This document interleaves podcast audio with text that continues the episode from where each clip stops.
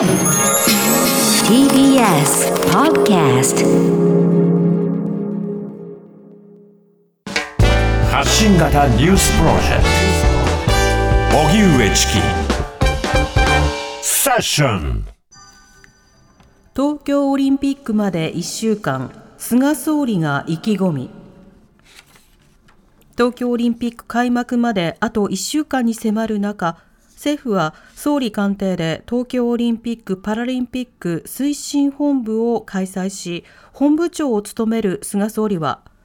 感染対策を徹底し安全安心の大会を実現すると改めて意気込みを語りました。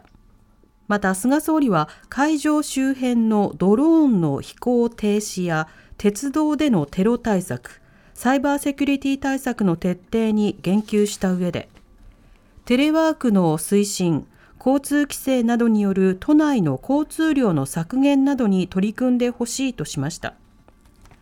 菅総理はおととい IOC 国際オリンピック委員会のバッハ会長と会談しましたがバッハ会長から観客を入れての開催も検討するよう要望を受け大きな変化が生じた場合には改めて5者協議を開いて対応を検討するなどと応じたことが分かっています。そのような中困窮者支援を行う団体ネットワークは今日連名で東京オリンピック・パラリンピックの影響で都内のホテル需要に伴い住まいを失った人への支援を都に申し入れました。この申し入れは先週に引き続き2回目になります。では東京オリンピックまであと1週間となりました。はい。一方でオリンピックの影響が生活困窮者の方に出てます。はい。そこで一般社団法人つくろい東京ファンドの稲葉剛さんにお話を伺います。稲葉さんこんにちは。あ、こんにちは。よろしくお願いします。お願いします。お願いいたします。今回東京都に2度目の申し出を行ったということですけれども今困窮者支援の中でどういったことが起きてるんでしょうか？はい。あのコロナ禍の経済的な影響で仕事と住まいを失っている方がまあ増加しているという状況にありまして、はいまあ昨年の春にですね私たち、まあ、生活困窮者支援団体で東京都に申し入れをいたしまして、それ以降、東京都があのビジネスホテルを確保してくださっているんですね。はいえー住まいを失った方が生活保護を申請したり、あるいはまあ東京チャレンジネットという東京都の相談窓口で相談したときに、一時的にこうビジネスホテルに泊まれるという、えー支援スキームができて、えーきていたんですけれども、はい。えーこの間、ですね7月に入って私たちのところに相談に来ている方の中で、ですねホテルには入れたんだけれども、7月22日にこう出てってほしいと、7月22日まで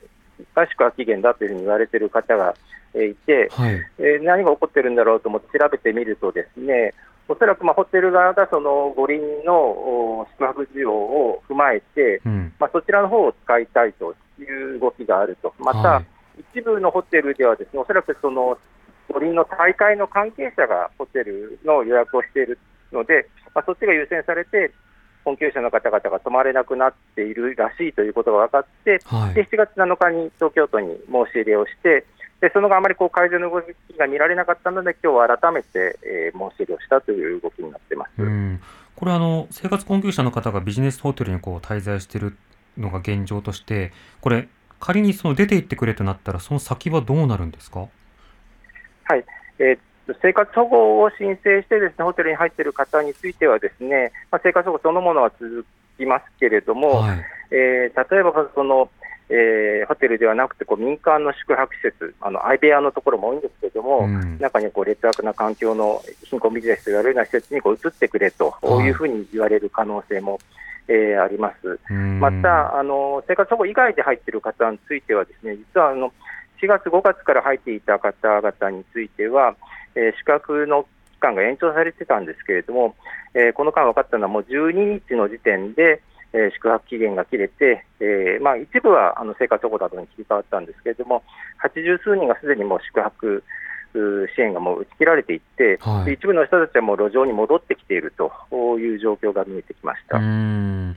これ非常に問題だと思うんですが東京都に対して2度にわたって申し入れを行ったということですけれどもこれは反応は本当にないんですそれともあのいついつまでに待ってくださいというようなものなんですか？えーっと7月7日に1度目の申し入れをしたときには、ですね 都側はその国とか、まあ、オリンピックの開催がどうなるかというのをちょっと待ってるような状況で、はい。まあ、無観客開催になるかどうかを注視してますっていうふうに党の担当者が言ってたんですね。えで、えーででそそんな街の姿勢ではなくて、党としてこう積極的に動いてほしいというふうに要望したんですけれどえも、うん。まあ今日改めて、えー意見交換をしたところ、ですね今日は割とこう都の担当者もちょっと安堵した様子があって、おそらく、まあ、む完全無観客になったことによって、ホテルの空きが、まあえー出たんだろうというふうに思いますけれども、はい。えー今日は、まあ、今後の生活保護の申請については、ですね、えーホテルのキャパはまあ確保できたと、うん。えーまあ、ホテル間でちょっと移動してくれってことはあるかもしれないけれども、えええーその空きについては十分確保できたので、まあ、問題はないという、えー回答えーでした。うん。また、あの12日にこう出されてしまった方々についても、ですね、まあ、希望があれば再利用を認めてほしいとはいいう、えー要望をしたんですけれども、まあ、その点についても、ですね、えーご本人がもう一回相談に来れば、えー柔軟に対応したいとこういうような返答でした。うん。ただ、追い出されたという格好で、なかなか行政窓口に不信感がつつの、まあ、募ってですね、はいなかなか来ないということも考えられそうですね。そうですね、まあ、都都側としてはあの宿泊期限切れる前にですね、まあ、生活保護などの、えー他のこう支援策につなげるからということで相談会も開催したそうなんですけれども、まあ、おそらくこう生活保護に対してこうマイナスイメージを持っていたりとか、はい。まあ、行政に対して不信感を抱いている方も多くて、まあ、支援につながらなかったと、おそれで、まあえー打ち切ってしまったということなんですけれども、なぜまあこの時期に打ち切るのかという点については、私たちも非常に疑問を持ってえーいます。もともとはあの、えー当初のあのマンボウの期間が7月11日までだったので、え7月12日までが宿泊期限ですよっていうふうに言われてたんですけれども、ただその後、えーマンボウどころか緊急事態宣言になったにもかかわらずえ、はい。雇用が回復していないのに、今の時期打ち切るというのは、やはりちょっとオリンピックと関係あるんじゃないかというふうに疑わざるを得ない状況です。どう考えてもコロナ対策やあの困窮者支援ではなくて、オリンピックファーストになってしまっているような印象はありますよね。残念ながらそういう印象ですね。うん、一方であの今回、まあ、ホテルに空きが出たからという担当者の話しぶりですと、まあ、一応はその住居は確保されるということだとは思うんですけれども、はいこれはあの、じゃあ一安心ということになるんでしょうか？うんまあ、今のところ、えー都側はまあそういうふうに説明はしてるんですけど、まあ、具体的にはですね、えーまあ、生活保護の申請の場合は各区、各市の福祉事務所が対応することになります。はい。えーただ、あの昨年の春以降、まあ、東京都がホテルを用意したんですけれども、一部の福祉事務所はそれを活用してないんですね、活用している福祉事務所は、おそらく東京23区の中でも10区ぐらいに限られていて、うん。まあ、あのむしろ多数派はですね、えー福祉事務所に相談に行ってもこう住まいがない方は一律にこう民間の施設に入ってくださいと、まあ、昔ながらのこうルーティンのようにですねはい。施設に入ってもらいますって言って、えーそれが嫌ならあの生活保護をかけませんよっていうような対応をするところもいまだにやっぱり存在するとうん。いうことですので、えーまあ、都があのホテル確保したからといって安心はできない、私たちとしては、まあ、あの申請の生活保護の申請動向と各区に今後も行っていきますので、まあ、それぞれのこう場面において交渉していくということになるかと思います。そっか。ということは、ホテル確保だけでももちろん不十分で、ちゃんとそこに案内できるように、各区などと連携も必要ですし、その先に、まあ、しっかりとした居住確保につなげることなど、先がしっかりと意識されることが必要なんですね。そうですね、まあ、ホテルというのはあくまで一時的な待機場所ですので、はい。基本的に私たち、まあ、ずっとハウジングファースト、まあ、住宅の支援を最優先してほしいということを求めてきましたので、うん。まあ、ホテルをこうステップにしてこう早期にこうアパートに住宅を確保できるような対策というのを進めてほしいというふうに要望しています。なるほど。またあの今回4度目の緊急事態宣言となれば、あの今の困窮者支援だけではなくて、またさらに困窮に陥ってしまう方も含めて、広く広報や支援が必要になりますよね。はいまあ、もともと私は今の状況というのは、まあ、感染がこれこれで拡大して、貧困も急拡大している中で、オリンピックをやるべきではないという立場です。で、今、はい。一番心配しているのは、まあ、オリンピックが強行されて、ですね人どあの人流がさらにまた増えて、それによって、まあ、あの感染の収束というのは遅れてしまう、えーコロナ禍がさらに長期化してしまう、それによってこう経済が疲弊して失業者が増えて、ますますこう困窮する方が、えー増加してしまうという状況を一番懸念しています。うん、なるほど。またあの生活保護などをこう利用してくださいというようなことを、まあ、厚労省もそれから総理も一時期このように発信しましたけれども、はいその後どうでしょうか？あのしっかりと浸透そのメッセージしてるんでしょうか？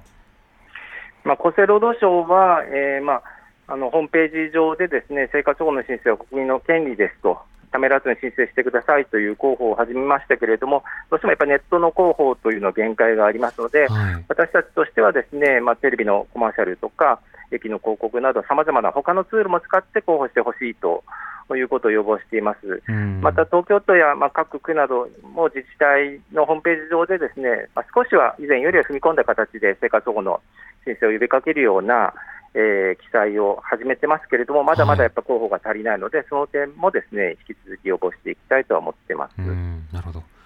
わかりました。稲葉さんありがとうございました。はい、ありがとうございまありした。がとうございました。一般社団法人つくろい東京ファンドの稲葉剛さんにお話を伺いました。まあこれまでもオリンピック・パラリンピックなど大きなそのオリンスポーツ行事のたびにえ各国であの野宿者の方々が追い出されるとか町の開発のためにその住民の方、えー特にその貧困の状態の方が追い出されて、で町がまあ格好付きの浄化をされるみたいなことが続いたりもしていますけれども今まさにじゃあこれから開催ですというふうになるとさまざ、まな困窮された方が住まいからさらに追い出される可能性がまあ出てきていた、うん。しかししかもすでに追い出されていた方もいたと、うん。この方針をどうするかということはそもそもの国の一貫性や行政の一貫性に関わる問題なのでしっかりと対処しなくてはいけないと思います。TBS ラジ